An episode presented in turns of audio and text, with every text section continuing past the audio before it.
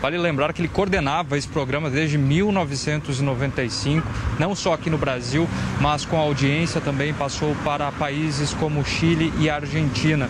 Desde o início do programa, Tiago, foram mais de 20 mil criminosos presos.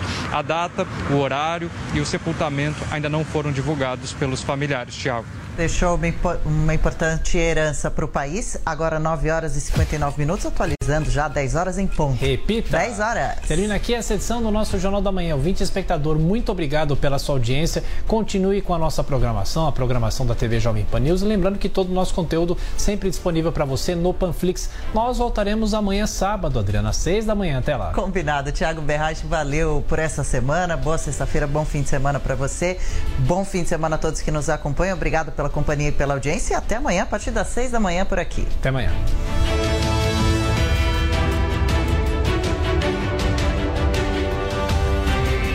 Realização Jovem Pan News.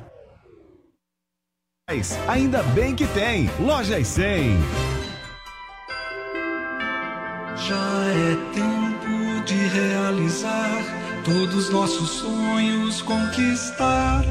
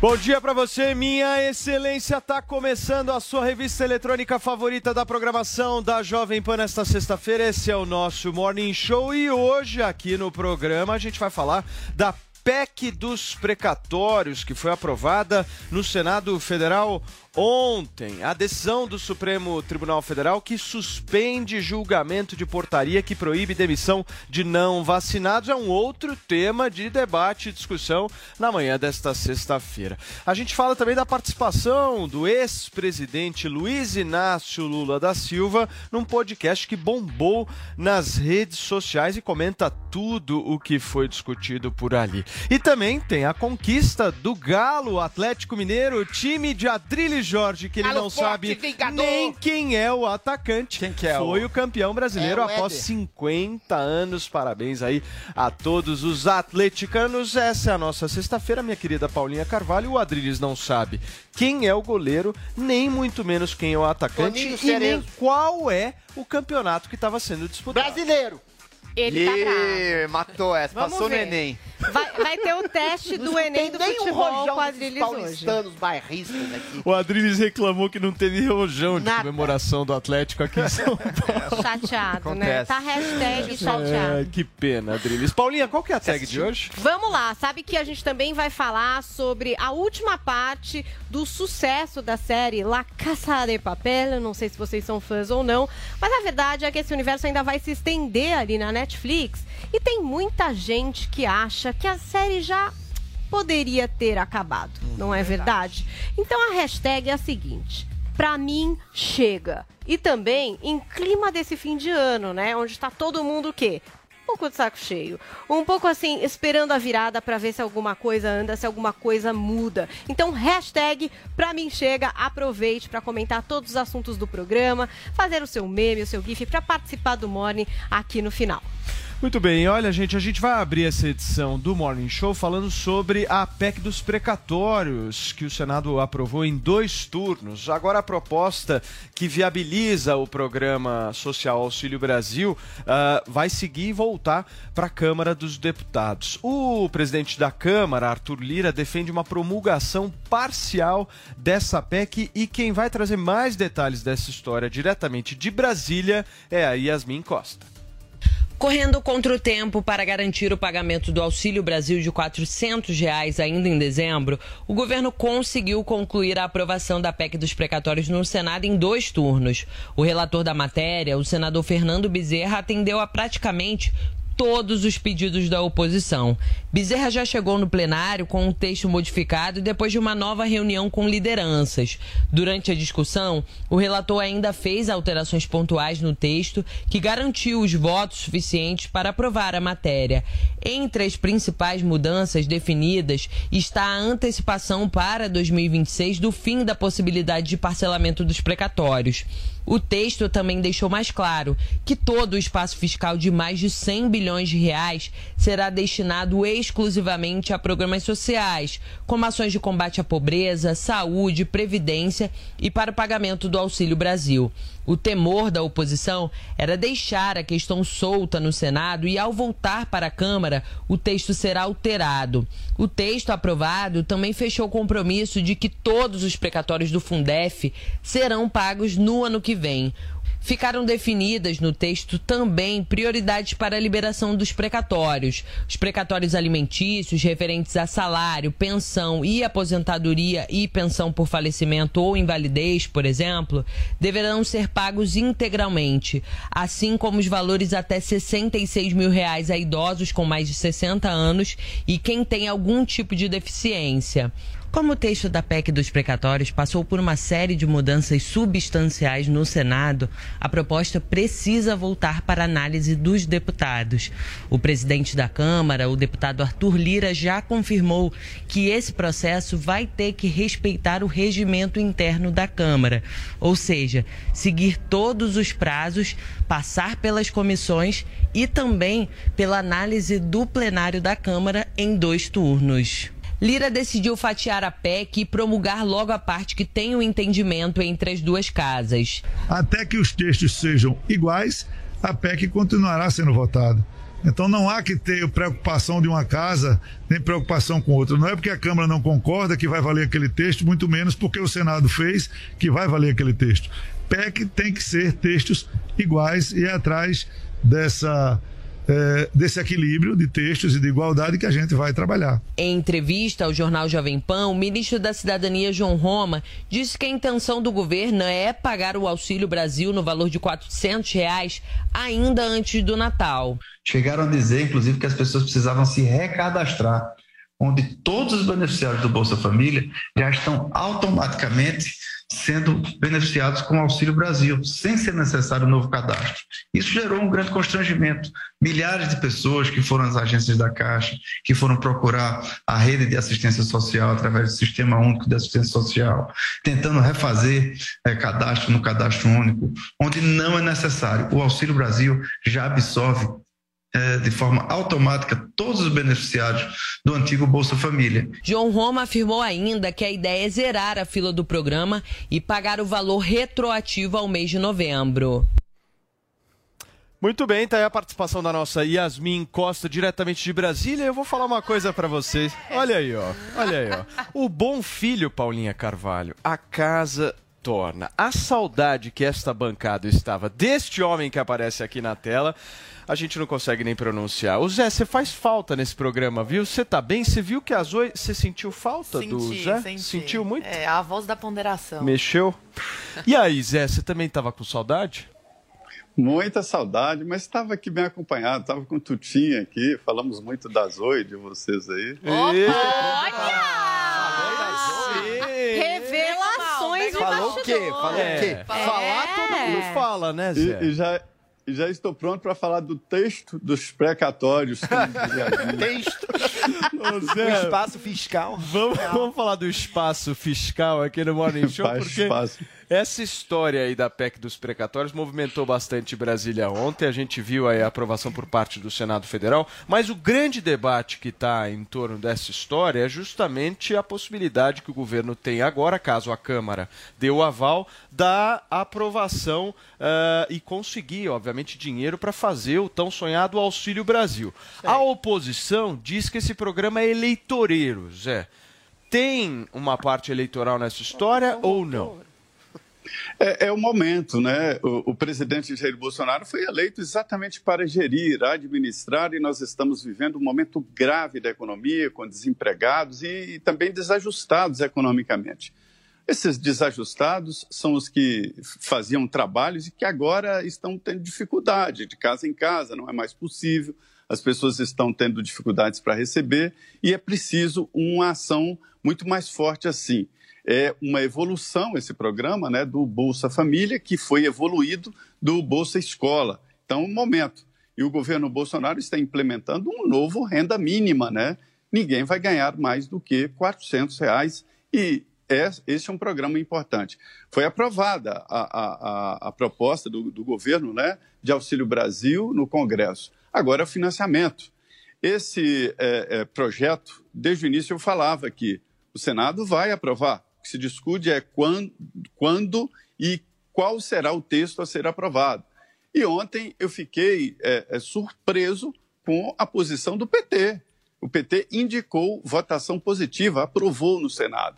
Não tinha outro caminho. É o financiamento de um programa é, é robusto né, de, de, de atendimento social, que é o Auxílio Brasil. Agora, essa polêmica, até quando vai na Câmara, já existe uma praxe de promulgação, uma emenda à Constituição, ela é promulgada no Congresso Nacional, não sancionada pelo presidente. Então, qual é a praxe? Se promulga a parte comum, o que foi aprovado na Câmara e no Senado, né, os artigos, isso é promulgado no Congresso. E a outra parte, que é a divergência, entra numa chamada emenda paralela. E aí essa emenda paralela volta à Câmara e essa emenda que terá todo aquele percurso é, que Asmin falou, né, de ir para Comissão de Constituição e Justiça, Comissão Especial e assim por diante. Mas não tinha outro caminho, é preciso adotar esse sistema, né? E, e a oposição travou ali, impedindo que o governo use é, esse, essa folga orçamentária para os tais programas que a oposição considera eleitoreiros aumento salarial para o servidor público, a, a, a, atualização da tabela de contribuição do imposto de renda, mas esse é um projeto bom e está tecnicamente amarrado agora, né? Muito bem, Zé Joel Pinheiro da Fonseca, eu quero saber a sua opinião sobre uma fala ontem do, do Lira dizendo que no que depender da Câmara Federal, esse programa Auxílio Brasil será permanente. Eita. E aí? Esse é o momento, Paulo, em que todo mundo quer aparecer como o pai, ou pelo menos como alguém que ajudou a passar esse programa. O Brasil vive um momento de emergência social. Um momento em que você tem pessoas, você vê, pessoas estão procurando comida no lixo. O desemprego, a gente sabe, segue altíssimo. Inclusive, reviram dados de criação de emprego. Na verdade, ano passado tinha perdido empregos. Então, a gente vê o drama social de milhões de brasileiros o governo acabou com o programa que existia, o Bolsa Família. Agora, se não passar isso, a população fica sem nada. Você colocou realmente a população numa situação de refém do que acontece em Brasília, do que acontece no Congresso. É óbvio que tem que passar. É óbvio que a população brasileira, os mais carentes, precisam de um auxílio como esse agora. Isso precisa acontecer. A questão é o como. A questão é a seguinte: será que o governo vai fazer esse auxílio buscando ao mesmo tempo manter o seu compromisso fiscal, manter a ordem econômica, manter as contas públicas em dia, para não criar uma bola de neve, uma bomba que vai explodir daqui a dois ou três anos, produzindo uma crise ainda pior do que essa? Infelizmente a resposta foi não.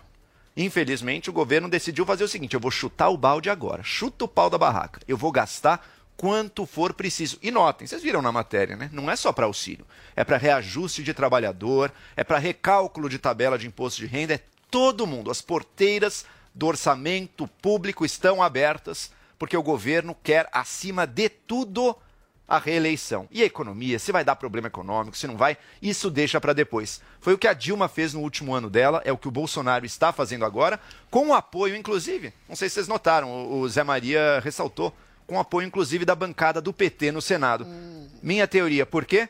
Porque o PT quer, neste momento, ajudar Bolsonaro a ir para o segundo turno, porque eles Nossa. querem enfrentar Bolsonaro ali. É óbvio, isso é eleitoralmente bom para o Bolsonaro. O PT e, portanto, quer ajudar o Bolsonaro. Aí para o segundo, porque Poxa. o PT vende com mais facilidade, é óbvio. Você não ah, viu a, você não viu Você está dizendo é que para o PT eleitoralmente é mais é mais eu interessante, interessante um segundo turno com, com Bolsonaro, Bolsonaro, do que o Bolsonaro. Se não passa isso, minha gente, se não passa isso, o Bolsonaro derrete teoria, de uma maneira que ele perde qualquer chance. O Bolsonaro vem forte no que vem. Passando isso, vem fortíssimo não tava derretendo? Vem. Não tô entendendo. Não, se não passasse Mas isso, o Bolsonaro derrete. Adriles, você não tem... Adriles, pare um pouquinho e entenda uma lógica mínima. A situação não, do Bolsonaro agora está ruim. Ela mudou. Não, a situação do Bolsonaro agora está ruim.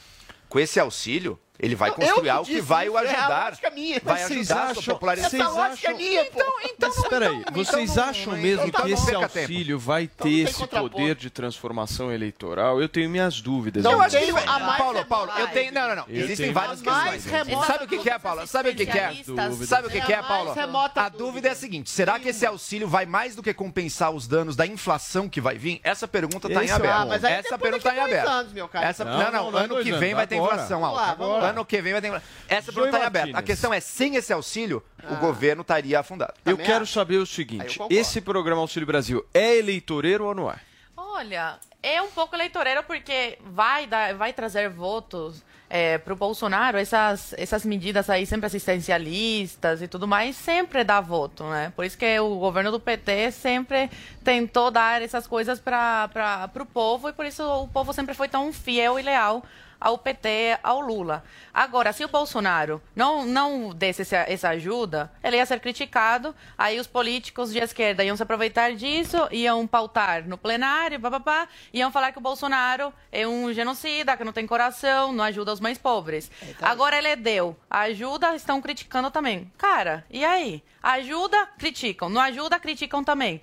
Temos que entender que passamos por uma pandemia e o STF, para prejudicar ainda mais o, o, Bolsonaro, jogou os precatórios de anos atrás no colo do, do Paulo Guedes, mandou lá para o Ministério da Economia. Não, Queriam não. prejudicar ainda mais o, o governo, só não contavam que os parlamentares um iam queridos, se unir tá falando iam, agora, iam votar, aprovaram agora no Senado, volta para a Câmara. Espero espero eu que passe mesmo e acredito que passa. E precisamos ajudar os mais pobres. Agora, para sempre, eu sou super contra. Eu sempre falo, o governo tem que ensinar o, os mais necessitados a pescar seu próprio peixe, peixe e não a tornar essas pessoas dependentes para sempre do Estado, porque é, aí meu filho cria, vira uma questão um eleitoreira, né? É, uma e questão eleitoreira sempre, disso, né? Um programa de renda mínima, é. né? Agora, Adrilha Jorge, você Diga disse lá. que discorda dessa tese justamente do Joel Pinheiro de que para o Lula e o PT a melhor opção no segundo turno é o Bolsonaro. Sim, Por quê? Porque eu acho que eles têm um receio muito grande do Bolsonaro. Eu acho que principalmente por causa do Auxílio Brasil, pode, que pode pegar diretamente votos de Lula, do, do eleitorado pouco ideologizado, o pouco, classe C, D e E, mais miserável, mais pobre. Esse eleitorado não está nem aí se o Bolsonaro é de direita, se o Lula é de esquerda. Ele quer saber quem vai dar melhores condições para ele. E esse eleitorado foi totalmente alijado da possibilidade, inclusive de, de autossustento e de trabalho por essa pandemia, mais precisamente pelo isolacionismo de governantes tiranos, que tiraram a sua possibilidade de sustento. Então, esses que estão em apoio ao Lula agora podem se mover para Bolsonaro tranquilamente. E eu digo aqui, eu cravo.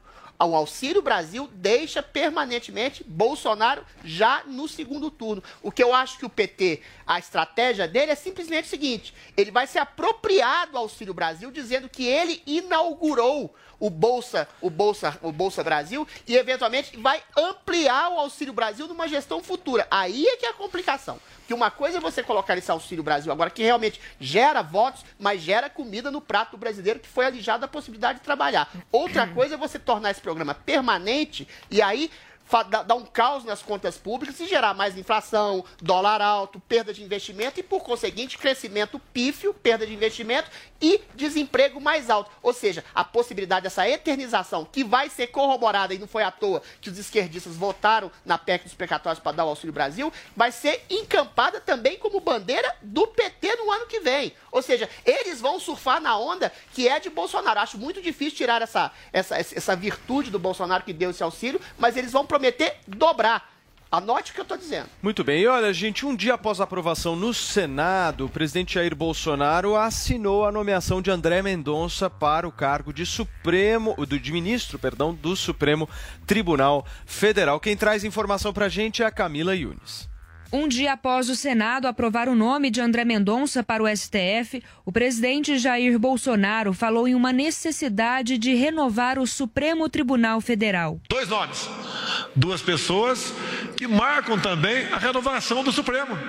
Renova-se executivo, legislativo e o Supremo também é renovável. Ninguém é eterno. Ex-ministro da Advocacia Geral da União, André Mendonça, é o segundo indicado por Bolsonaro ao Supremo.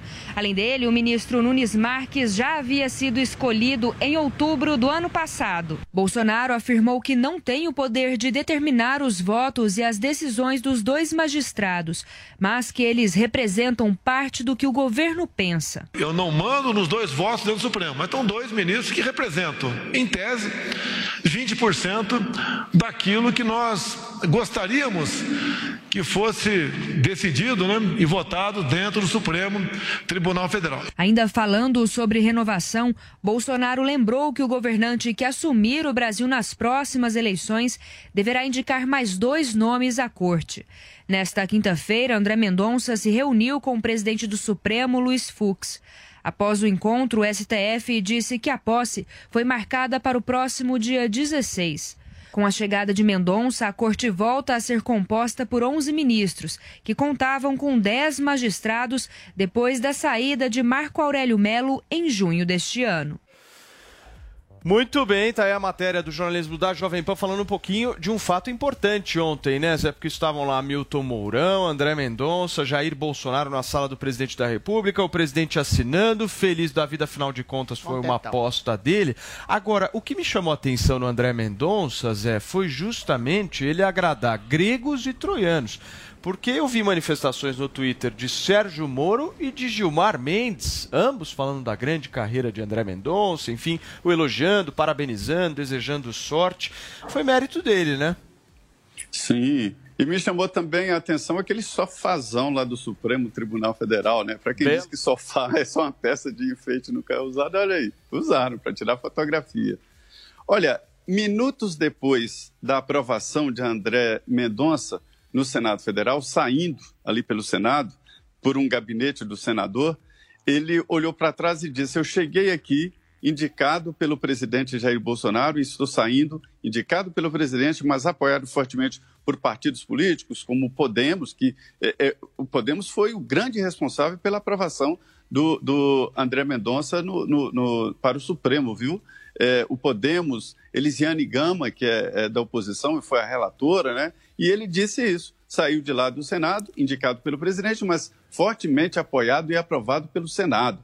Ele teve 32 votos contrários. É agora o campeão de votos negativos no Senado Federal.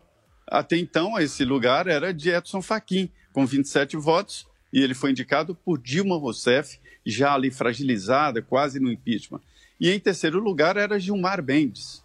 E agora é o André Mendonça. Só que é o seguinte: esses 32 votos contra o André Mendonça são como aquelas cicatrizes de guerra de ex-combatente, que ele tem orgulho de mostrar. Isso aqui foi uma baioneta que numa luta tal, isso aqui foi, essa cicatriz foi um tiro, quer dizer, vai ter orgulho de dizer contra quem ele brigou no Senado Federal, contra Davi Alcolumbre e outros. Então, são votos negativos que agora são cicatrizes positivas.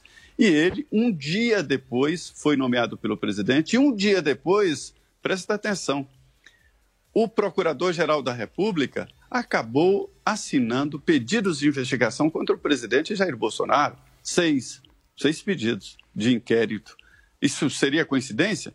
Quem pesou e quem articulou contra André Mendonça lá foi exatamente o Procurador-Geral da República, que tentou derrotar a indicação e ele seria o nome possível em seguida a ser indicado. É a politização mesmo de um Supremo Tribunal Federal que está agora sob o holofote, né?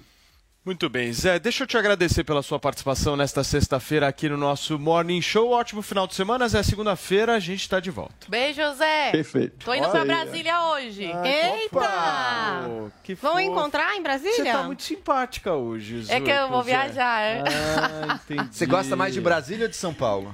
Meu coração tá dividido, depende. Zé, manda um recado aí pra Zoe, Zé. Aquele recado de sexta-feira pra jogar todo mundo, sabe? Lá pra Aquele cima, clima é. gostoso. Uma animação. É, é o o mais importante recado. Vou te ligar no privado. Eita, Brasil! Manda um beijo pro Tutinha, Zé. Tchau, Zé. Abraço pra você. Obrigado pela sua participação. Zoe Martinez, você como uma defensora aqui de Bolsonaro, Ih. agora vamos jogar um negócio pra valer. Você acha que o Bolsonaro combateu mesmo a corrupção? Ou ele acabou com a Lava Jato? Ele acabou Combateu, combateu sim, podia ter combatido mais, nisso eu concordo Podia como? com, com a. Olha, ele podia ter batido mais em algumas teclas e também não ter se associado tanto a pessoas que, que se associou. Mas, infelizmente, tem que entender que, que são as regras do, do jogo. Agora, eu queria entrar na questão do, do Cássio, que eu anotei umas coisas aqui que eu achei bem pertinentes.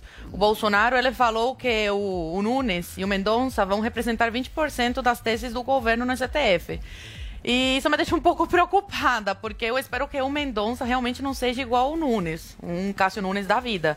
Essa semana, estava lendo a notícia que Você o, acha que o Cássio Nunes o foi mal Cássio o permitiu o retorno dos conselheiros do Tribunal de Contas do Estado do, do Rio de Janeiro, que foram presos e, comprova e comprovadamente que, que corruptos. Sim. É, o salário desses funcionários é de qua- 40, é, entre 40 mil e, 30, e, 30 mil, e 60 mil reais.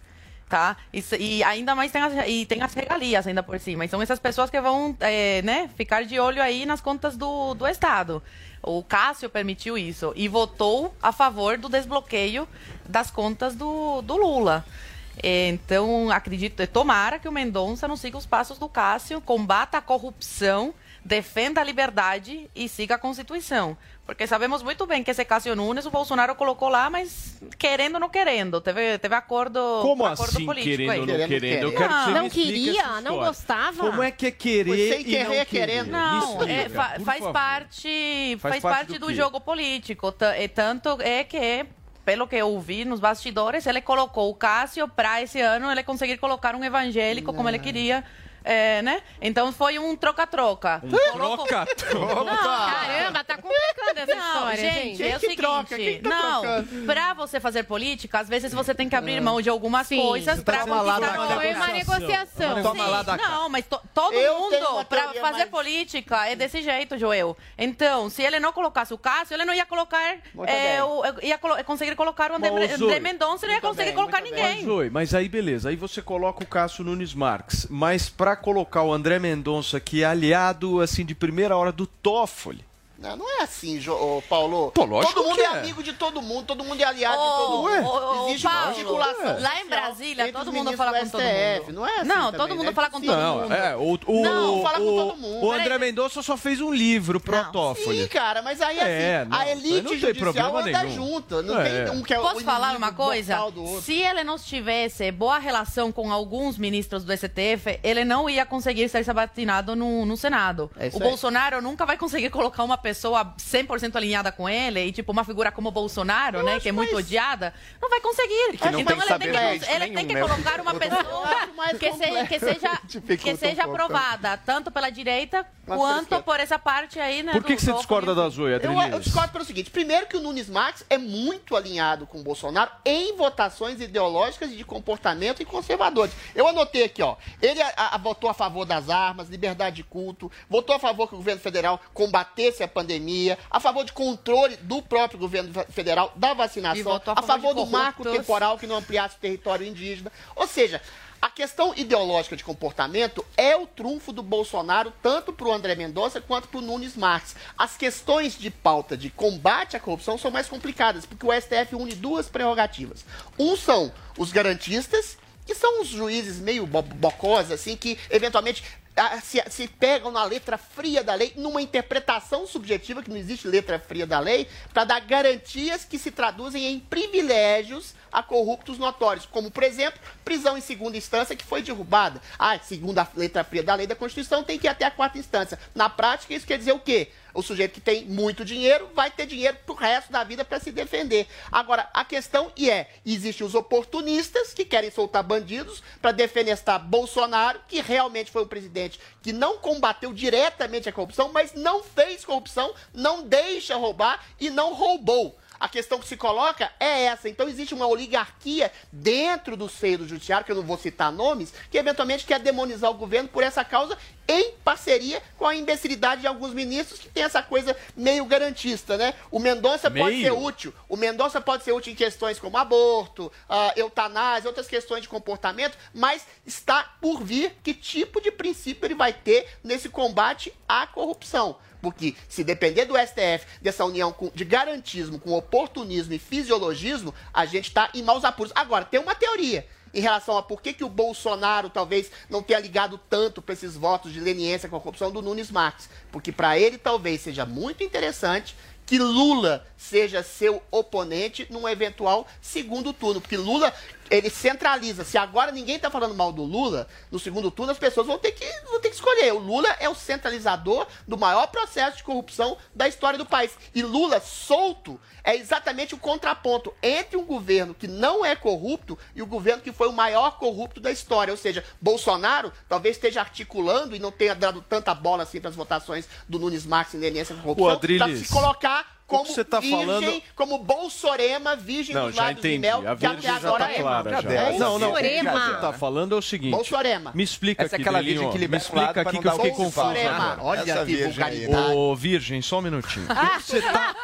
tá, tá falando aqui é que existe o bolsopetismo. É que você tá falando. Não, não, peraí, bolso petista. É isso que você tá Não, falando. é Você tá falando que Ele é Bolsonaro depende é de Lula, o Bolsonaro. É isso eleitoralmente tá se alimenta da contraposição. A Lula e vice-versa. O Bolsonaro hoje é a antítese do Lula, é o anti-Lula. Antes era o PSDB, que era um Antítese, teatro é igualzinho, quase o Bolsonaro não tá tendo um tá igualzinho, E aí quando você tem um governo, quando você tem um, presidente, um ex-presidente sujo, igual pau de galinheiro quando ele é lógico que o Bolsonaro vai se locupetar em relação ao combate a esse tipo de Joel, você, eleitoralmente. você é virgem? Não, Não sou tipo, virgem. Inclusive, Tentou. tenho dois filhos. Tentei na minha juventude, mas não funcionou. Decidi esperar. E a questão é que Bolsonaro também não é. A Não, questão é é, que. Bolsonaro também não Virgão. é. Bolsonaro não Bolsorema, é. virgem dos lábios de. Bolsonaro se prostituiu. Deus do céu. Bolsonaro, vocês dizem que é o antítese do Lula. Bolsonaro é igualzinho o Lula.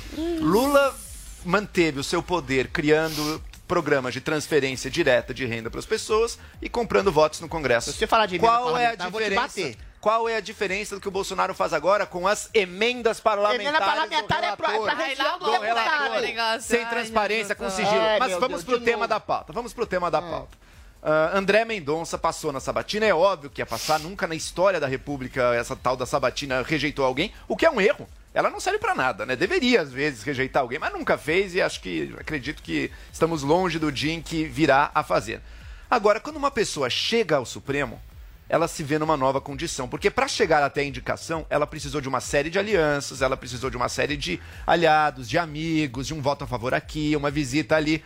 Quando ela chegou no Supremo, ela sabe, até os meus 75 anos, esta vaga é minha. Ela está subitamente livre de todos os vínculos que a prendiam antes.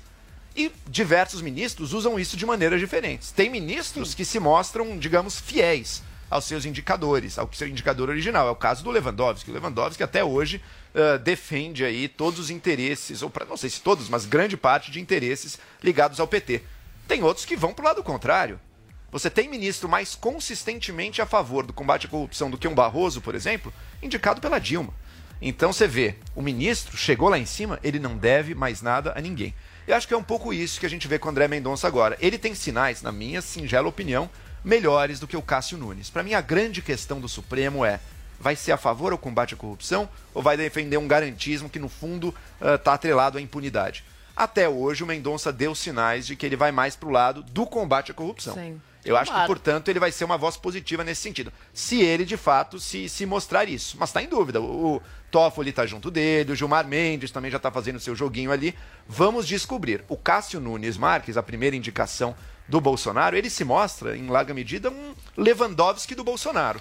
Ele defende o Bolsonaro naquilo que interessa ao governo e, do ponto de vista do combate à corrupção, ele se alia aos mais garantistas. A Zoe levantou aqui alguns votos dele. O André Mendonça eu espero que vai Agora, ser diferente, deixa- mas a gente só vai saber também, na prática. Joelzinho. Sem- a gente só vai saber quando a gente Você observar. não vai ter vida fácil aqui. Olha só, o Sérgio Moro, ex-ministro do governo Bolsonaro, saiu do governo justamente dizendo que não tolerava a interferência na Polícia Federal. Aí o Bolsonaro indica o André Mendonça para a vaga de ministro do Supremo Tribunal Federal. E o que, que o Moro faz? Ele parabeniza a indicação de André Mendonça para o Supremo Tribunal Federal. e no ano que vem ele vai estar pedindo voto para ele, defendendo a democracia e o jeito certo de se fazer Voto política. quem? Pro Mendonça? O... Não, para ele mesmo. Ah. Para ele mesmo, para o Sérgio Moro. Não é contraditório também por parte do Moro essa história? Porque é um- não é um posicionamento Não, que não, não é um não, posicionamento de não oposição? Eu não ve- veja, ele não é, não é porque ele é contra o governo que ele demoniza todo mundo que pisou no governo, senão ele demonizaria a si É isso próprio. aí, ele é ficou um ano, ele ficou um ano. Mas isso é compreensível pelas pessoas? Eu acho que o André Mendonça, ele, é porque, como é que eu entendo o aceno do Moro? O André Mendonça tem se mostrado até hoje, pelo menos, alguém que estaria do lado pró-Lava Jato. E é isso que o Moro Até espera agora. e está acreditando que será. Vamos ver se vai ser. Vamos ver se esse aceno do Moro não vai ser mais um dos inúmeros equívocos dele na, Gente, sua, a questão na sua área coloca- política. Mas até agora, o André Mendonça se mostra como alguém que pode estar do lado coisa. do combate à corrupção. Se você vê o discurso do André Mendonça, ele, ele, ele, ele concilia progressistas, conservadores, liberais, direitistas, esquerdistas. O cara que vai ser sabatinado, o cara que entra numa campanha pro STF, ele se torna praticamente um político. E mais, ele não tenta agradar só uma ala, como a direita do Bolsonaro, a esquerda do Lula, que eventualmente possa até se contrapor a um, um adversário. Ele não tem adversário. O pior adversário é algum tipo de contradição que ele possa entrar. Então ele converge no discurso para todos os lados. Não tem jeito de projetar uma ação precisa de um juiz na hora em que ele vai se colocar. O, o, o, o exemplo É, maior porque o cara tem é o 40 Joaquim anos, né? Barbosa. 40 anos, 48 anos. 50 O anos exemplo maior é o trabalho, Joaquim então. Barbosa. O Lula ficou é, putinho da vida com o Joaquim Barbosa quando ele julgou os crimes do mensalão, do petrolão, porque falou, como assim? Eu dei a oportunidade do primeiro negro entrar como juiz do STF.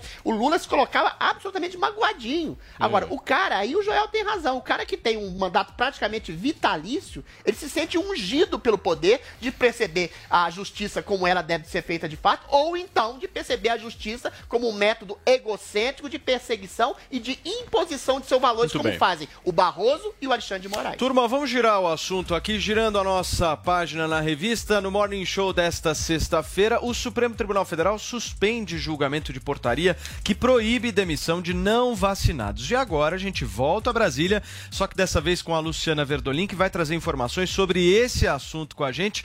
Bom dia, Luciana, já vejo, já vejo você por aqui. Traz informação sobre essa história aqui no Morning Show.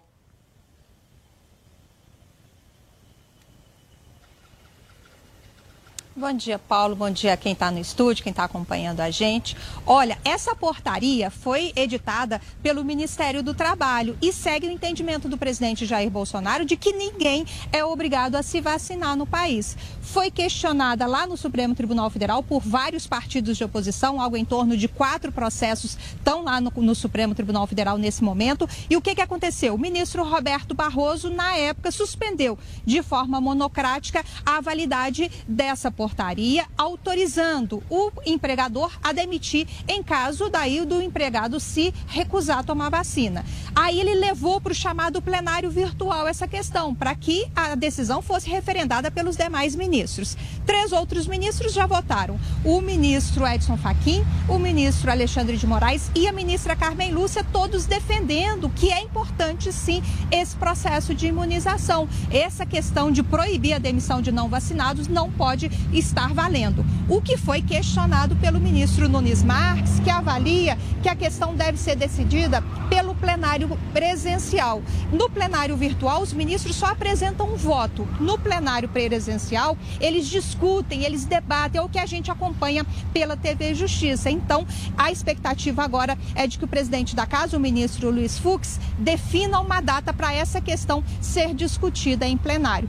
Questão bastante polêmica, porque no entendimento do governo, as pessoas têm o direito de decidir não tomar vacina. No entendimento do ministro Roberto Barroso, o que está acontecendo? No momento de pandemia, a empresa ela pode se recusar a admitir um funcionário que não tenha se vacinado, levando em consideração que ele representaria um risco aos demais servidores dessa empresa, aos demais funcionários. O governo alega que seria uma medida discriminatória você exigir um cartão de vacina. O Supremo Tribunal Federal, pelo menos nesse momento, a decisão do ministro Barroso é de que é diferente você falar de discriminação por não querer se vacinar da outra discriminação por raça, cor, sexo. Isso, segundo pelo menos o entendimento do ministro, são duas coisas completamente diferentes. E é esse questionamento que vai se dar lá no Supremo Tribunal Federal. Se a população, se o, o, trabalhador pode ou não é, ser obrigado a tomar a vacina. Levando-se em consideração, segundo o próprio ministro Barroso, Paulo, de que assim, quem tem contraindicação de tomar o imunizante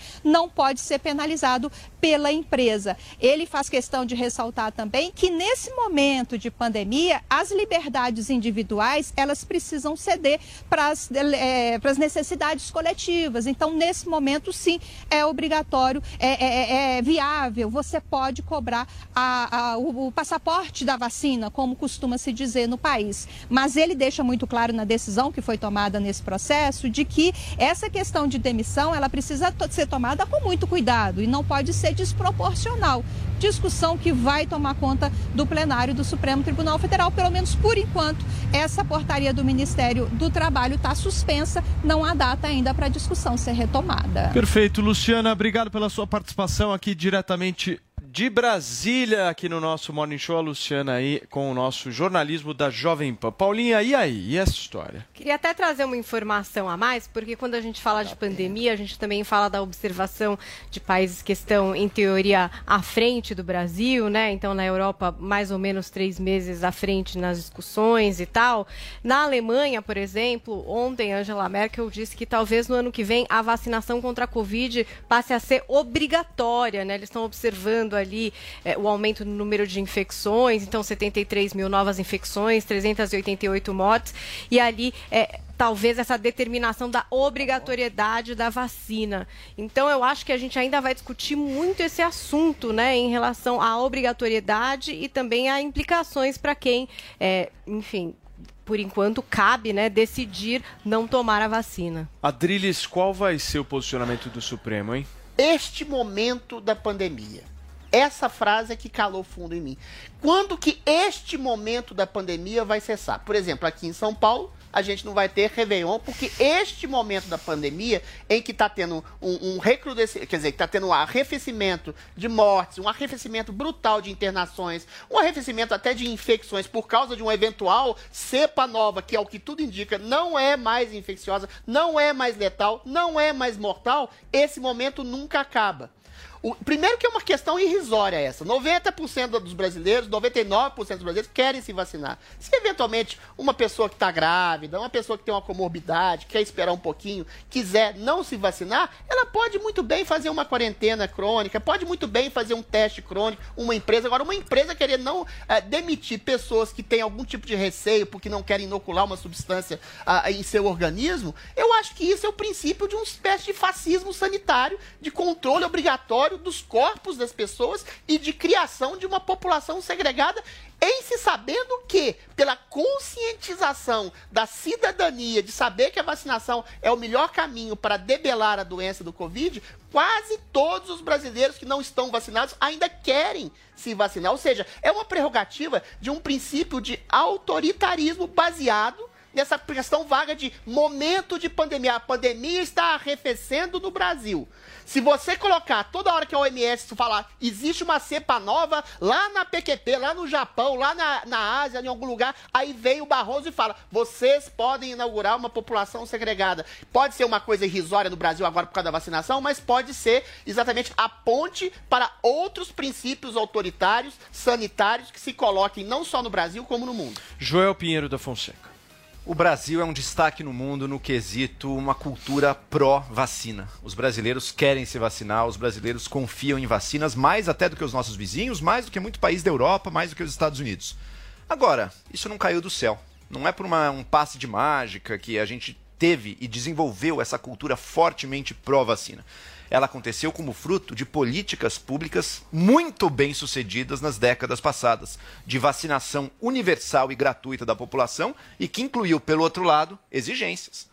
Quer botar seu filho na escola? Mostre a carteirinha de vacinação. Isso fez com que o Brasil fosse, em ampla medida, vacinado em 10 anos, e pra acabado com diversas doenças, como paralisia infantil e outras, sarampo, que tiram a vida ou causam muito sofrimento às pessoas. O Brasil venceu. Agora a gente traz esse legado. A gente traz esse legado de uma cultura pró-vacina. Agora, a gente sabe que a desinformação está aí. A gente sabe que as campanhas estão aí. A gente sabe que grupos de negacionistas estão sempre tentando É empurrar Brasil a narrativa aqui, deles. Posso Por falar? enquanto é ínfimo. Se começar a crescer, se começar a virar algo como é na Europa, como é nos Estados Unidos, É. em que a população está em risco pelo negacionismo, não vai ter jeito. A gente Não, vai é ter que sim criar mais sanções para não permitir que os negacionistas contra a vacina causem a morte e a ruína de todo o resto da população que foi responsável. Brasil um exemplo de conscientização. Olha, é, não é negacionismo. As pessoas têm o direito de ficar com receio de tomar uma vacina que foi feita em menos de dois anos. Eu tenho todas as minhas vacinas em dia, mas eu tenho o direito de querer esperar um pouco para ver as reações, né, no futuro dessa vacina. Daqui três anos, eu posso tomar. E assim como eu, tem muitas pessoas que não querem tomar agora e querem esperar e um dia vão se vacinar. E o, o direito dessas pessoas tem que ser respeitado. Vocês imaginaram quantas pessoas vão ser demitidas? Porque não é uma ou duas que estão com receio de tomar a vacina e querem esperar mais um pouco. São várias. São vários pais de família. São, são várias mulheres que sustentam seu filho, não tem um pai em casa Proporcionalmente e que vão poucas. perder seus empregos. E acarretado de perder emprego, vem a fome, a miséria. Vocês pararam para pensar nisso? Ainda bem que o Nunes ó, fez uma, eh, tomou uma decisão acertada e, e- e agora pediu para essa discussão ser debatida aí no, no plenário do, do Supremo, porque é uma coisa muito importante, um assunto muito relevante, que não envolve apenas se a pessoa tomou ou não vacina, mas são pessoas que vão perder, correm o risco de perderem seus empregos e com isso a sua renda. O direito individual das pessoas tem que ser mantido. As empresas podem adotar uma medida, uma medida de, por exemplo, cada dois meses, cada três meses, apresentarem aí eh, seu. IgG para ver se estão imunizados ou não. Tem várias medidas que não precisam necessariamente ser essa de tem que se vacinar porque tem que se vacinar. Não, não é Paulinha, assim o caminho. Um tweet, por favor. Não, queria falar rapidinho nessa história, por exemplo, na Alemanha, que não avançou a vacinação, eles estão vendo um aumento no número de casos e chegando aí à conclusão de que talvez tenham que impor a vacinação. Qual o índice de vacinação algo da Alemanha? De Estado. Não é igual ao do Brasil, mas que eu estou dizendo. E aqui no Brasil, por a gente ter essa adesão, como a tem Adriles regiões, trouxe, tem regiões lá. Tem- né? Talvez a gente não tenha que A Holanda impor também tem essa uma regra. vacinação alta, também tem que ter um arrefecimento de Muito carga. bem. A Alemanha tem umas regiões só. ali terríveis, outras melhores. Olha só, eu preciso ir para um rápido intervalo comercial, mas não acabou não, hein? A gente ainda vai falar aqui no, no Morning Show sobre a participação do ex-presidente Lula num podcast que foi o assunto de ontem das redes sociais e muito mais. É bem rápido, não sai daí. Agora são 10 horas e 46 minutos. Em seu primeiro aniversário de lançamento, o Tigo 8 da Caoa Sherry é o novo rei dos SUVs de sete lugares, superando o tradicional Toyota Hilux SW4 e todos os outros de todas as marcas. É a tecnologia de nova geração conquistando o mais alto degrau da indústria automotiva mundial. Acesse d21motors.com.br barra ofertas e conheça todas as condições que a Caoa Sherry preparou para comemorar essa liderança. No trânsito, sua responsabilidade salva vidas. A cozinha mais trash do mundo está na Panflix. Aí você corta bem picadinho que isso aqui tem que render para 27 porções. Tá, bem? bom? Tá ótimo. Aqui os competidores encaram uma dura jornada com os chefes mais temidos do Brasil. Cinco. Cinco segundos dá pra fazer muita coisa. Três segundos. Dois. Mito que é mito. O que foi, Furril? Nada. Fala na cara. Tonavo, eu estava aqui e a sua produção me entregou essa vassoura. O que, que eu faço? Olha, varre e voa! E ele não leva desaforo pra casa. Vamos lá pra pergunta! Bolsonaro, minha sogra vai fazer aniversário. O que eu dou de presente pra ela? Dá pra ela uma cama redonda, porque quem dorme em cama redonda é cobra enrolada! Baixe agora na App Store no Google Play, no celular ou tablet. Panflix, a TV da Jovem Pan de graça na internet. Olá, mulheres positivas! eu, Fabi Saad, vou receber a CMO da Mercedes-Benz Caminhões, Ebru Senizer. Então anota aí, domingo às 10 da noite, na Jovem Pan e também no aplicativo Panflix. Te espero. Oferecimento TIM. Imagine as possibilidades. Aqui Botini! Atenção porque o grande dia chegou! O Pancadão vai sortear neste sábado uma BMW 320, aquele carrão com o qual você sempre sonhou. E ainda dá tempo para concorrer, é só assinar. Acesse agora pancadão.com.br e assine por apenas R$19,99. Não deixe passar esta super chance de ouro. Vem pro Pancadão! Eu quero Botini! Quer acompanhar os conteúdos da Jovem Pan sem pagar nada?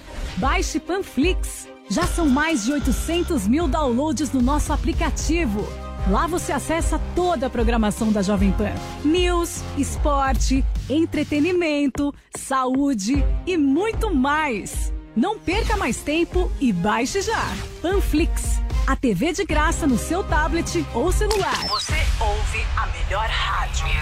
Jovem Pan. If you can be right here. This is number one. A melhor música. Play here. I got you in mind. One radio, all the hits. Esta, I love the radio station, é a Jovem Pan.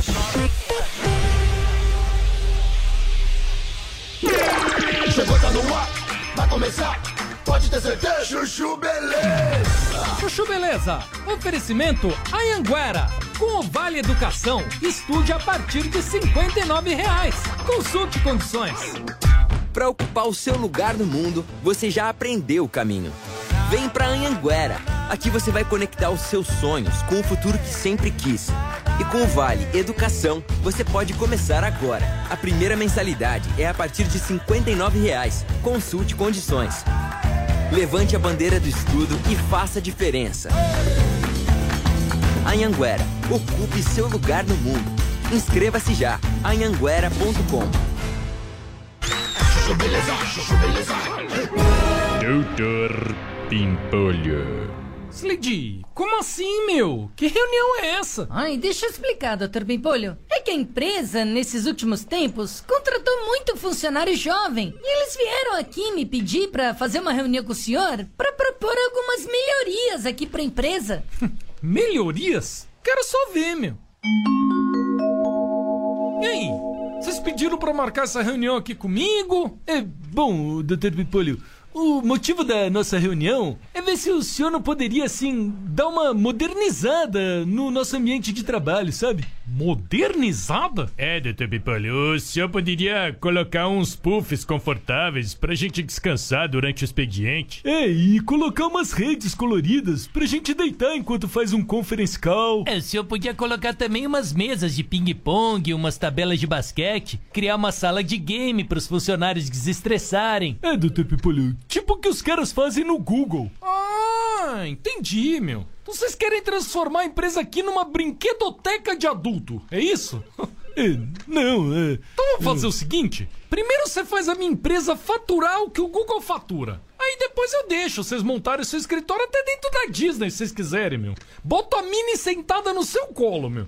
Agora, enquanto isso não acontecer, meu, não enche a p do meu saco e volta pra sua mesa, senão vai se f... tá demitido, meu. Tá bom, tá bom. Desculpa, Dr. Pipolho. Pô, foi mal, hein? É, Desculpa aí. Cada um que me aparece, meu. Doutor Pimpolho. Chuchu Beleza. Quer ouvir mais uma historinha? Então acesse youtube.com barra chuchu beleza. A conscientização de uma Então você calma aí, concorda não é, com não é ela educação nesse sexual aspecto. que eu tô falando. com ela. É educação, como dizia Nelson Rodrigues, amorosa. Educação sexual é coisa de gata e preá de telhado. É você conciliar a sexualidade com uma vida afetiva rigorosa em que você vai dar o benefício do sexo a quem você gosta. É, é difícil ensinar isso a, a adolescentes, mas esse tipo de gestação de uma educação moral, civilizacional, sexual, afetiva, nunca é colocada. E em questão de prevenção. Mas a gente só se fala de aborto, aborto, aborto. Há uma coisa muito Atriz. estranha de falta de valorização da Pra vida tentar- nessa ênfase o uma coisa? Deixa, deixa eu só tentar, pra- porque esse debate é um debate muito importante. Eu acho que é um Sim. debate polêmico e as pessoas, as pessoas elas precisam entender um pouco mais claramente os argumentos que vocês estão utilizando. lá. Ah, mas deixa O ir, principal, só um minuto, Joel Pinheiro. O principal que você está dizendo é que feto é vida, certo? Feto é uma pessoa. Feto é uma pessoa, fato, por isso que é você fato. é contra o aborto. Pessoa, a princípio, E você? Do, do O feto. Adriles tentou defender uma posição que ele julga conservadora aqui, que ele botou Não, ponto não é por ponto. Não, não, mas digamos, poderia chamar de conservadora. Mas na prática, a posição que o Adriles defendeu, ela tá anos-luz mais progressista do que é a lei e do que é o debate público brasileiro hoje em dia. É, põe Você pra falou, e eu concordo com você, pô, nos primeiros meses, primeiro mês, primeiros É um dois, embrião. três meses, é um embrião.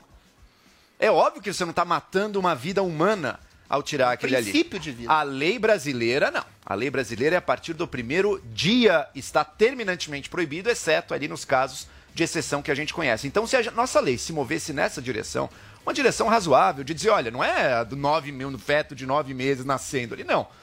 Do- nos primeiros três meses, sei lá, entre dois e três meses, qual seja aí o número de semanas que a biologia nos mostre que você está realmente tirando um ser que não tem nenhum princípio de sensação você já estaria dando um avanço numa direção muito grande de enormes consequências para a vida de milhões de mulheres. Segundo ponto, prevenção. O aborto, ele é o último recurso quando toda uma cadeia anterior Aí, é. não deu certo. Por que, que não se Que é a discussão é. de educação sexual, por exemplo, em escolas, com jovens e adolescentes. A gravidez adolescente é um problema social brasileiro. É o acesso a métodos contraceptivos facilitados para as pessoas, junto com a informação de como usar corretamente. Todos esses debates que a gente está dizendo, tanto da idade do, do feto, quanto da educação sexual, da disponibilização de contracepção, infelizmente, no nosso país, são todos boicotados em nome de uma visão assim. Mas, Joel- que não dá para chamar de conservador, é uma visão que, de, de um Ô, reacionalismo. Joel, a questão que que se se coloca... cega a Peraí, si peraí, mesmo. a questão que se coloca... terminar. Respeita Que se cega, tempinho. que se cega a si mesmo e se nega sequer a tocar. Vamos lá, Ah, não. vamos lá. Não pode falar de educação sexual. É apenas as Mas é famílias. educação sexual ou Mas daí é óbvio que vai levar a gravidez. Que Aí é óbvio que vai levar a gravidez. De tipo de educação sexual vai camisinha. Os dois É pontos que precoce os dois pontos que são verdadeiros. Aborto no primeiro trimestre, educação sexual e Perfeito. contracepção. Mas educa- Isso é que vai tipo resolver. educação Joel, você sexual. é Isso é contra que vai ou a ser o favor o aborto? avanço. Então você é a Da- favor até três Eu meses. não é sou a favor você do tá aborto, dizendo. Paulo. Eu sou a favor da dre- descriminalização do aborto nesse período inicial da gravidez. Nesse período de até Aí, três meses. Até três a meses. gente tá. Paulinha, Como faz a também. sua observação É, em seguida eu quero ouvir a Eu sua. também concordo com essa, essa questão da descriminalização. É, eu, particularmente, até já contei essa história aqui no programa. Mas do feto ou do embrião, só pra deixar claro. Até os três meses. Tá.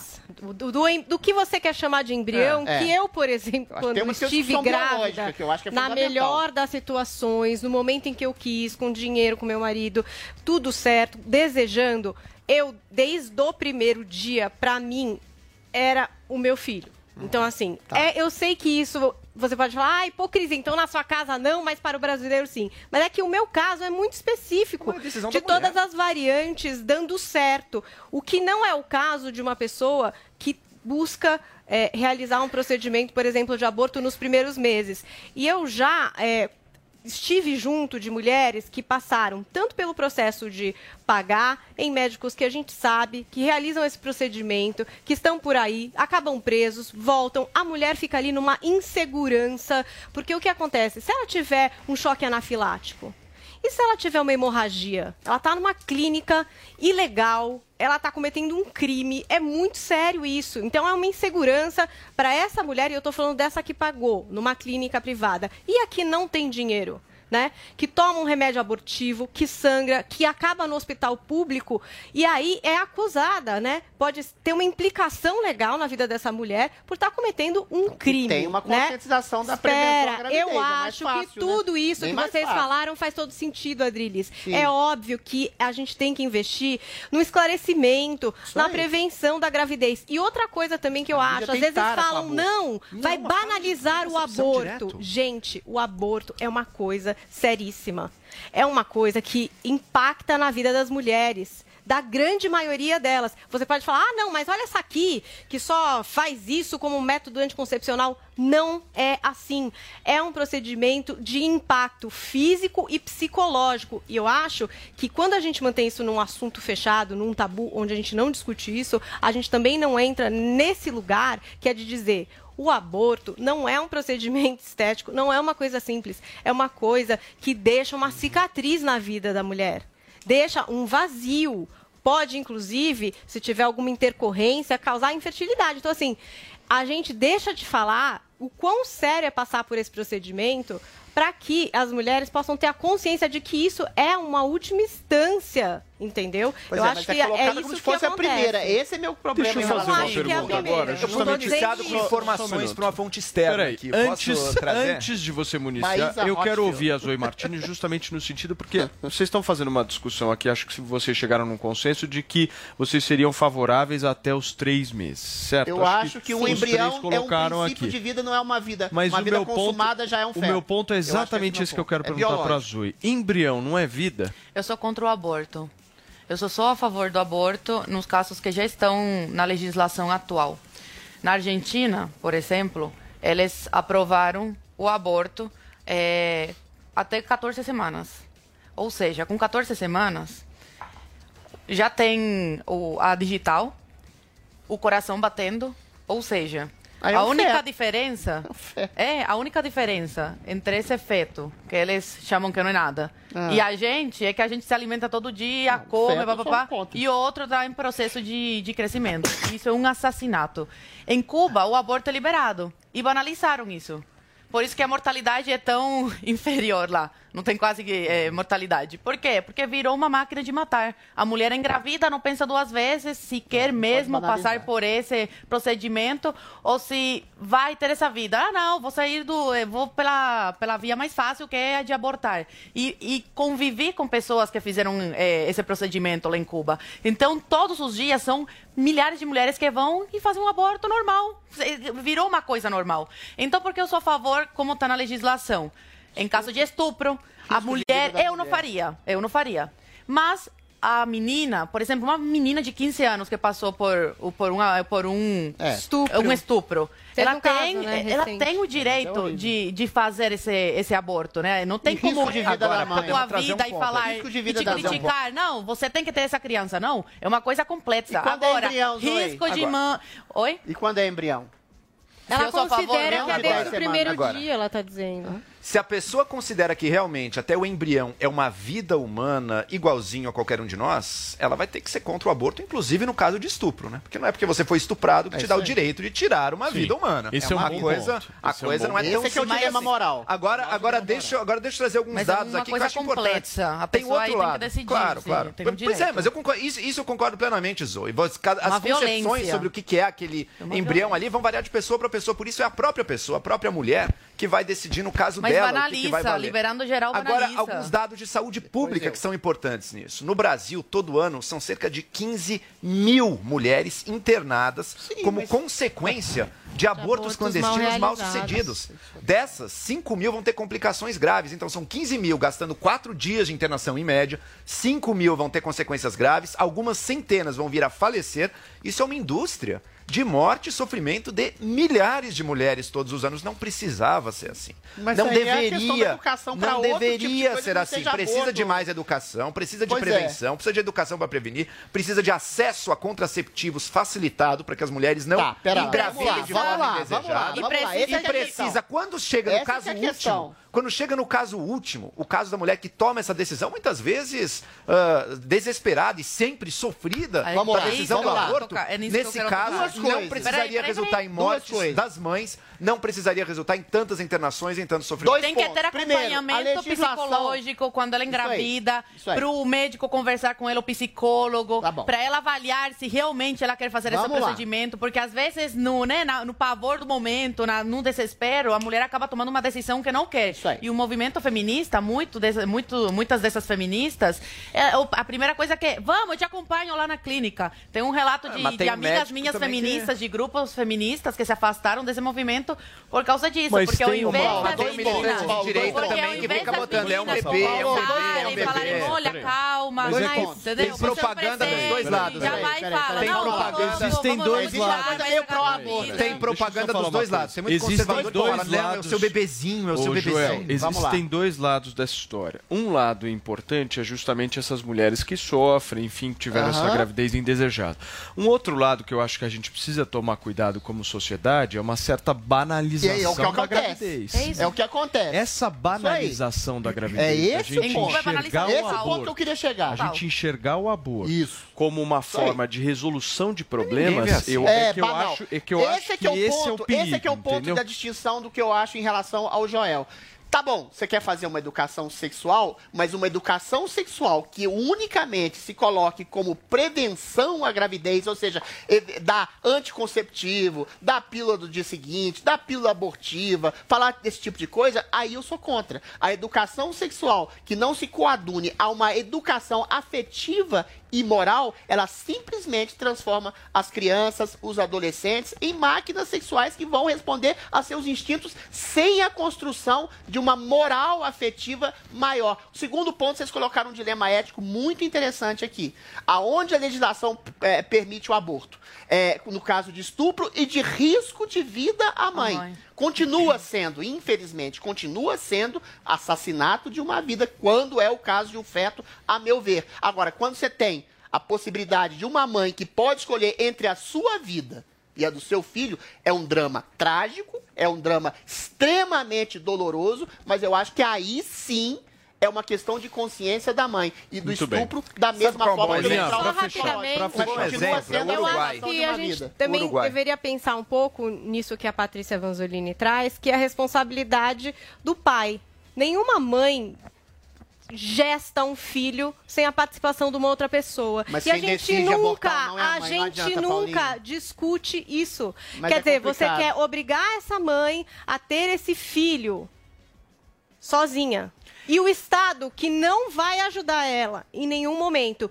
E o pai, amigos, que vai seguir a sua vida. Não vai nem Mas registrar essa pela vida, criança. Paulinha, não é estou triste. falando. Tô Paulinha, falando assim, tá eu não tô falando. falando para não discutir o que vai acontecer. Nada disso. Não, a discussão que a gente fez é válida. Mas por que em nenhum momento, mas- em nenhum momento, vocês estão chamando esses Paulinha, homens que Paulinha. participaram de um ato sexual Eu concordo. a responsabilizarem Eu de alguma concordo com a sua É uma preocupação. Nunca falamos sobre isso, Eu nem vamos concordo com a falar, sua né? preocupação. Pra fechar, turma, por favor. Ah, eu concordo, eu percebo claramente a questão Entendi. sociológica do pai que transa, vai lá, faz o filho, vai embora.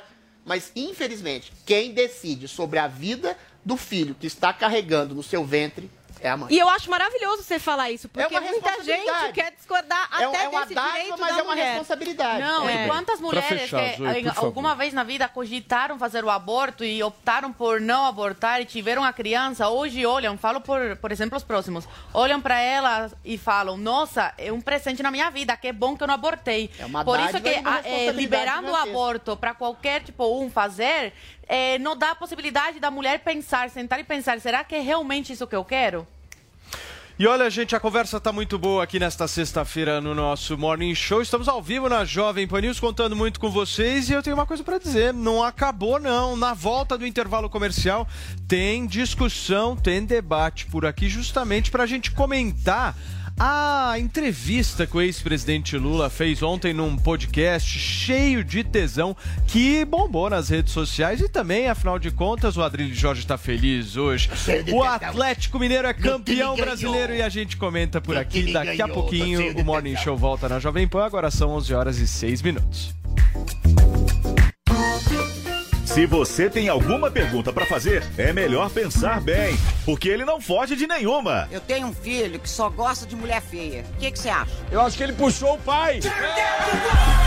Mitadas do Bolsonaro. Eu tenho um filho e esse filho me revelou que é gay. Ele perde algo com isso? Perde sim. O quê? As pregas! Mitadas do Bolsonaro no Panflix. Baixe agora na App Store no Google Play, no celular ou tablet. Panflix, a TV da Jovem Pan de graça na internet. Em seu primeiro aniversário de lançamento, o Tigo 8 da Caoa Sherry é o novo rei dos SUVs de sete lugares, superando o tradicional Toyota Hilux SW4 e todos os outros de todas as marcas. É a tecnologia de nova geração conquistando o mais alto degrau da indústria automotiva mundial. Acesse d21motors.com.br barra ofertas e conheça todas as condições que a Caoa Sherry preparou para comemorar essa liderança. No trânsito, sua responsabilidade salva vidas. A Jovem Pan apresenta Conselho do Tio Rico. Senhoras e senhores, meu nome é Daniel Zuckerman e esse é o Conselho do Tio Rico. Zuki, obrigado pelo convite da Jovem Pan. Tô adorando esse programa. Brasil inteiro bombando. Um abraço pra todo mundo aí que escuta a gente aqui na Jovem Pan. Agora, Bombando. eu tô de ressaca enorme, cara. Ontem você me deu um negócio, um vinho de sobremesa, Chateau de quem? O que, que era aquele vinho? Maravilhoso, é para digestivo, é meio adocicado. Como é que chama esse vinho? Chateau de quem? Da onde é? É um chateau de da, França, da França, é né? óbvio, é óbvio. Meu, uma delícia. Agora eu tô aqui, meu, com a cabeça doendo.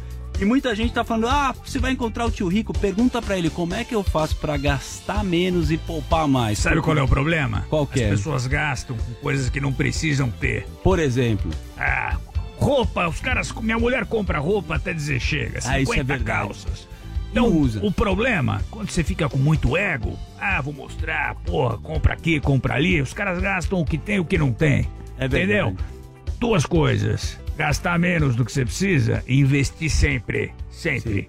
E vai fazendo aos poucos, né, tio? É claro, o dinheiro trabalha pra você, porra, imagina. Esse que é o segredo, né? Óbvio, investir sempre, Zuki, qualquer quantidade, qualquer época, sempre. Mas quanto que você guarda, assim, em porcentagem, vai? Eu, entra todo dia muito dinheiro, eu já não sei mais nada. então tem que pegar um pouquinho, vai salvando seu dinheiro e para de gastar com besteira, né, tio? É claro.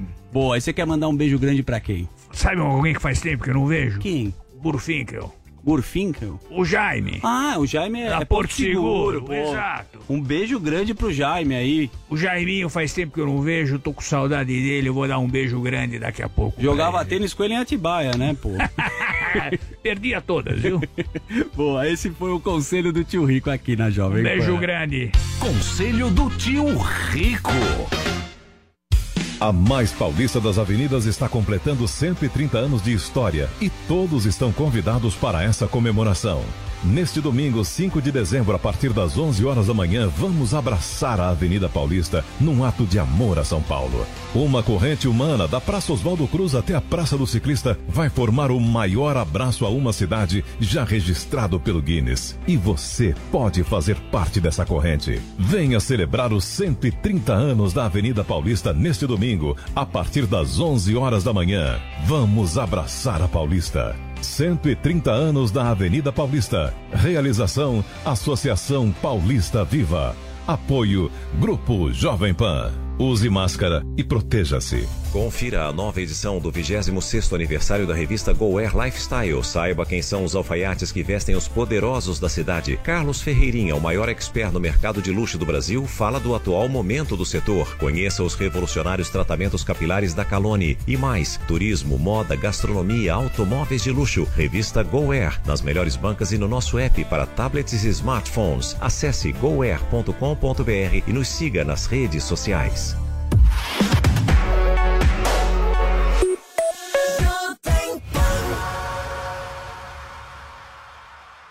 O Estadão, sua plataforma pessoal de informação, lançou seu novo formato impresso. Seguindo a tendência de alguns dos maiores jornais do mundo, o Estadão Impresso agora tem um novo design, mais moderno, mais fácil de manusear e mais gostoso de ler. Com novos cadernos, sessões, muito mais conteúdos e o time de colunistas que você já conhece. Por que fazemos isso? Para cada vez mais gente pensar com a gente. Estadão, vem pensar com a gente. Acesse vempensar.estadão.com.br. Milhares de processos se arrastam por anos na justiça e o resultado é quase sempre o mesmo: impunidade.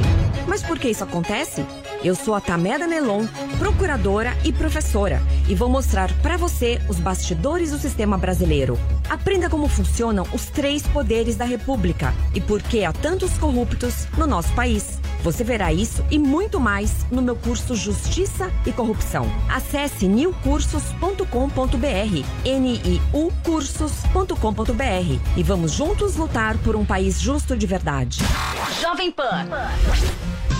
Eu vou te ganhar pra mim numa quarta-feira cinza, te levar pra alguma praia, te beijar depois da missa. Me descubro nos seus olhos, distraio em você. Eu prometi alguma coisa, amor, foi sem querer. Não me ponha no altar, que eu sou meio desonesto. Eu te juro amor eterno, mas no fundo eu não presto. Ai,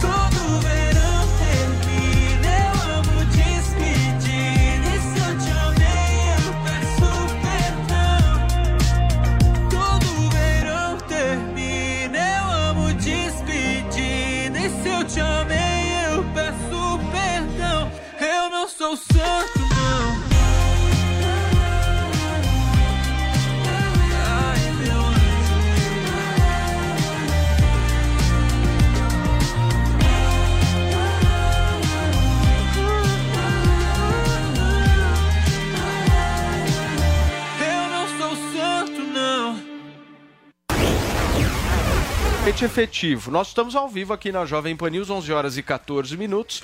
Também no rádio agora, Joel. Então solta. Solta o verbo. Solta o verbo. Solta o Fala tesão, com o gosto, tesão, Joelzinho. Não dá uma de petista, pelo amor de Deus. Paulo, o Lula fez o Bolsa Família. Meu Deus! Construiu universidade. levou, segundo o discurso dele, educação aí para as pessoas. Esse eu achei um ponto que ele foi esperto no discurso. Enquanto o Bolsonaro, o ministro da Educação, ficou marcado por dizer que universidade não é para todos, o Lula chega e fala: "Eu quero levar todos, dar uma chance de todos os jovens de periferia a irem para uma universidade". Ele se coloca retoricamente muito bem. Ele sabe como falar, ele tem o dom aí de uma oratória, ele sabe se conectar com o ouvinte, ele sabe falar de um jeito que toca também o coração das pessoas. Isso é inegável, uma habilidade que ele tem. O que a gente tem que fazer como eleitor, como pessoa que está pensando a política, que está buscando se posicionar, é ir além dessa impres- impressão que um discurso causa no sentimento de cada um e tentar analisar a realidade dos fatos. O Paulo levantou bem.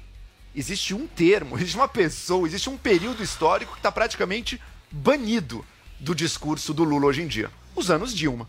Os Não anos existe. Dilma, feito por uma, pela grande Ele aliada dele, cita, João. com o apoio dele, mensalão com as também, pessoas ligadas a ele. Os anos Dilma sumiram do discurso. Por quê? Porque eles produziram o desastre que a gente vive hoje em dia. Produziram um desastre social. Lembrando, quando o Bolsonaro entrou, o Brasil já estava em crise. O Brasil vem de crise desde 2014. Nunca saímos direito dela. Antes da pandemia, a gente tinha 11 milhões de desempregados já.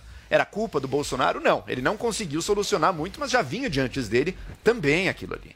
Então, a crise que foi gestada no Brasil foi gestada pelo governo Dilma. Isso é um dos lados. E o outro lado, e que daí ele adota um discurso realmente de pura teoria da conspiração, porque a última defesa que sobrou para ele é dizer: não teve corrupção nenhuma. O que houve foi uma perseguição política. Por isso que ele defende até o ditador da Nicarágua, porque eu também fui preso.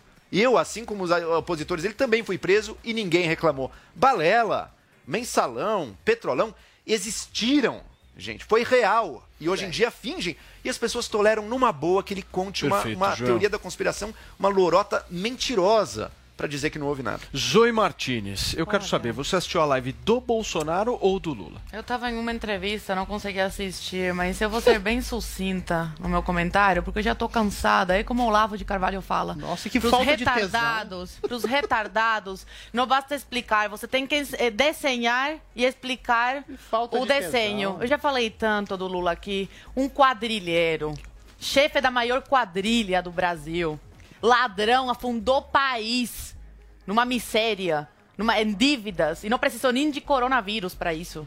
Encheu os bolsos de dinheiro e mandou para ditaduras. A Venezuela e Cuba devem 3,5 bilhões ao BNDES. As provas estão aí. Vê quem quer. Agora eu te falo um negócio. Se vocês elegerem o Lula ano que vem, vocês merecem a. Não Olha. sei que palavra usar, Olha. porque não posso falar palavrão. Mas a M que vai virar esse Opa. país. Vocês merecem a miséria que vai se tornar esse país. Vocês merecem tudo que o Lula, é, tudo de ruim que o Lula vai trazer para esse país. Porque as provas estão aí. Vocês não querem ver. Vocês se deixam enganar por um discurso bonitinho. Enquanto um vomita as verdades nua e crua na tua frente, outro vem com palavras bonitinhas para te seduzir. E se você se deixa levar por, por, por, por essas palavras bonitas, você merece tudo de ruim que vai acontecer nesse país. Ô, Adriles, Sim, uma senhor. coisa que a gente precisa aqui reconhecer é que o cara é bom de lábia. Não, bom o de cara é lábia bom. ele é. O cara é bom de uma Ele coisa é. que você adora também. Estratégia. Estratégia. Isso é, Isso. também. Estratégia. Por que, que Lula não dá entrevista coletiva pra jornalista? Por que, que ele não vem na Jovem Pan dar uma entrevista? Por que, que a última entrevista que ele deu foi só pra Mônica Bergamo e um círculozinho de puxa-sacos, lambibotas dele? Porque ele, exatamente ele sabe que, que, que tipo de público ele quer. Por que, que ele vai numa live de adolescentes fanqueiros dizer pra jovens sobre tesão e futebol? Porque, eventualmente, esses jovens, quando da época do mensalão, do petrolão, quando ele achacava, quando ele achincalhava com o país, fazendo o maior esquema de corrupção da história, esses jovens eram crianças. E esses jovens cresceram sendo doutrinados em escolas e faculdades e acham, sem ter sabido do que aconteceu, sendo pervertidos pelo professorzinho doutrinador, que Lula é um grande mártir da sociedade. Esse tipo de live que fala a jovens doutrinados e completamente alienados é a prova da doutrinação das universidades, da escola, do ensino público e privado no Brasil. E forte, você, né, jovenzinho, jovenzinho militante de esquerda que vai votar no Lula, que acha que o Bolsonaro é ditador, genocida e assassina e acha que o Lula foi solto por um juiz corrupto. Você não tem um livre pensar. Você foi amestrado como uma cadelinha adestrada. Te deram só livros de esquerda para você pensar. Te deram livro de marxista. É, Te deram professores um. É esse tipo de público Ah, adestrado e amestrado cadelinha, que é exatamente, você que é é exatamente, deixa eu falar, por favor, que é exatamente o público que eventualmente tá dá o substrato. Ou seja, essa imensa hegemonia de uma bem. inteligência de esquerda faz com que Lula tenha, tenha apagado os seus crimes reais contra a humanidade que foi feito no Ô, Brasil. turma. E é por isso que ele fala em futebol e tesão e um bando de retardado mental. Tem uns retardados mentais tipo o Zé de Abreu, que até hoje é uma cadelinha mestrada adolescente que acredita em esquerda. Ai, e tem outros que estão posso- sendo ensinados. O É esse tipo de nervoso. público adestrado que vai dar uma votação expressiva a Lula, o grande ladrão, nas próximas Zoe, eleições. um tweet, por E para não chamar de retardados, mas concordo que são retardados, esses ingênuos que entrevistaram o Lula ontem, aproveitem enquanto vocês podem, porque quando o Lula assumir e colocar todas as pautas que ele, colo- eh, ele quer colocar em pauta, a sua boca vai ser calada Muito também. bem. Então É, aproveita a a liberdade enquanto pode. mestrada de Joãozinho, um redação de tweet, jornal vai. que ele fala que vai regular a nem liga. Menos atenção na lábia dos candidatos, mais atenção nas Boa. realizações, nos fatos e nas propostas. Drilinho, após brasileiro. 50 anos, o Galo, esse time que você acompanha Galo todos forte, os dias, vingador. o noticiário esportivo é campeão brasileiro Chupa, nação de corintiana, futebol e a 3 gente a recebe aqui 0, nos é goleada. Show na Jovem Pan News, o Giovanni Chacon, que vai falar justamente sobre essa conquista. Tudo bem, Chaconzinho? Certo. Cara, que sucesso, hein, meu, esse Galo. Já tava certo que os caras iam ganhar, né? Óbvio. Ah, já, já. Só era uma questão de tempo, é, né? não dava, né? E merecido também, né? Um título que veio depois de 50 anos, 50 anos de espera, né? E ainda tinha aquela piada. Ah, o Galo não é bicampeão, né? Então o Cruzeirense, né? Que hoje vive uma fase tenebrosa, acabava trucidando aí a torcida do Galo. Aí, pra alegria do Adrilles, vitória do Galo do e de vitória. é, de virada, né? Na verdade, 2 a 0 saiu atrás do placar contra o Bahia. O Bahia que luta contra o rebaixamento. Depois, o Atlético Mineiro, em 6, 8 minutos aí, conseguiu uma virada épica, né? Com gol de pênalti do Hulk, mais um dele, que é um dos artilheiros do campeonato. Depois o Keno fez duas vezes. Então, Galo campeão, teve festa demais nas ruas de Belo Horizonte. Aqui nenhum rojão dessa paulistanada. Nenhum, nenhum nenhum. foguetinho. Nenhum. Mas é que é um time mais de Minas, né? É, É um que o- time mais- O Adrilles, ele não tem essa capacidade de localização.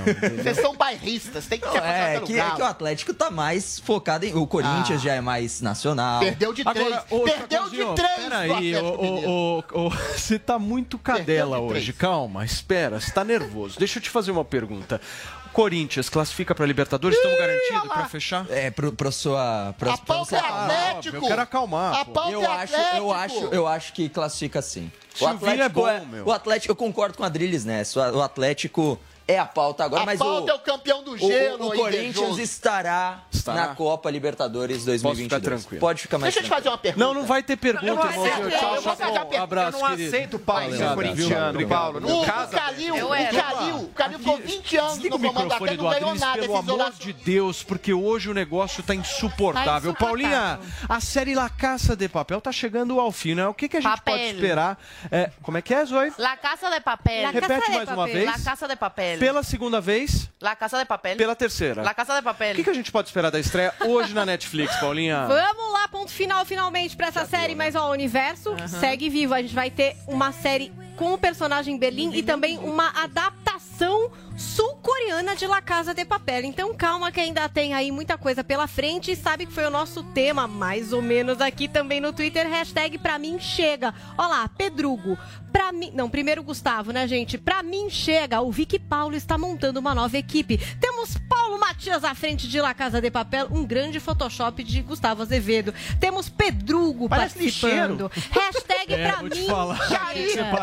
Não lembro Eu dessa foto do Paulo Se eu sou ligeiro, você é mendigo, irmão. Gari, você já vestiu de gari, mentiroso, eu lembro. Dá um tempo, amor. Hashtag pra mim chega. O Adriles e o Joel estão muito amiguinhos. Esse é o Cadê eu? tipo de Tão treta que eu tô querendo assistir Eu e a no Morning agora. Show. É. Ajuda aí, Paula Carvalho. Querem a treta assim, igual tem na La Casa de Papel, rivalizações. Temos também aqui Claudinho Freitas. Hashtag pra mim chega. Chega de uva passa no Ai, eu arroz e no panetone. Zoe, Eu amo. tamo juntas nessa. Eu gosto Zoe, também eu amo. gosto. adoro Todo mundo aqui gosta da uva passa. Eu não gosto. Uva passa. Eu separo.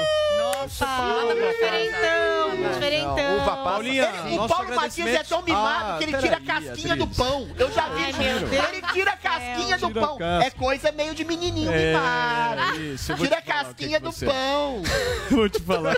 É que hoje você me pegou num bom dia, mas você vai ver semana que Tirou vem. casquinha Paulinha, do pão. a gente finalizou os tweets, então? Finalizamos os nossos tweets. Obrigada pela participação, pessoal. E depois me contem da maratona Escuta, de La Casa deixa, de deixa eu parar tudo nesse Para programa. tudo, para tudo. Para. tudo agora Para, para, para, nesse para, para, programa. Para, para, para, para, para, para, para, porque neste exato momento o Morning Show vai tremer. Está ela, a mulher mais poderosa, charmosa, loira, que tem um talk show sensacional na Jovem Pan News, que inclusive é todos os Cala sábados. a boca, Adriles.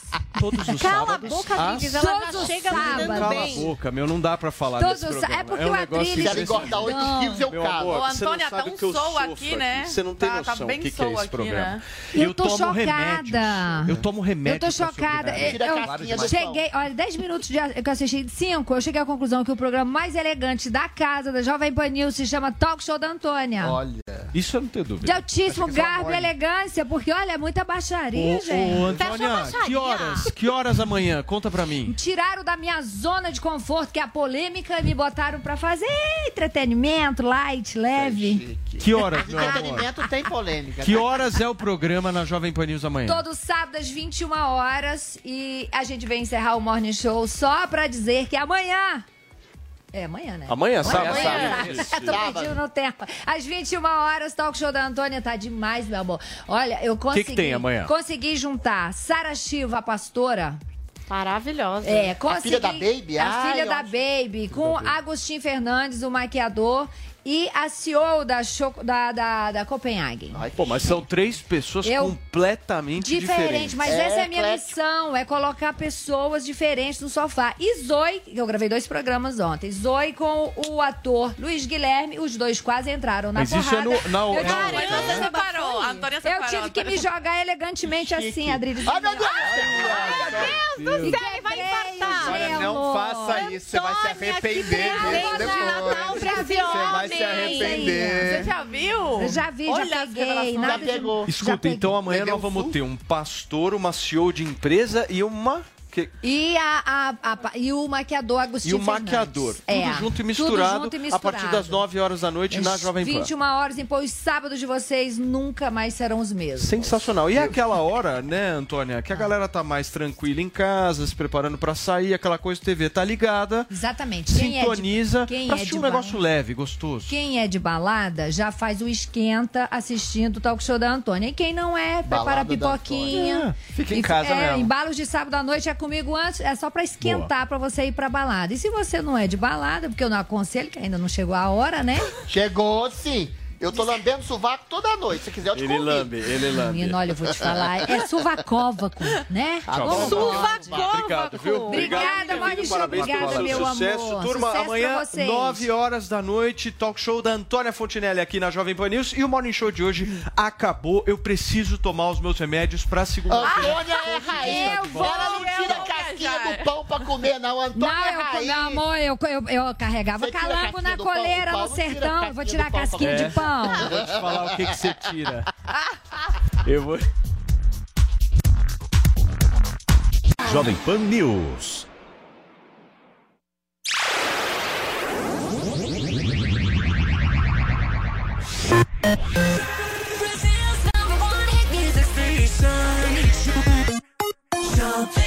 Agora 11h31, bom dia pra você.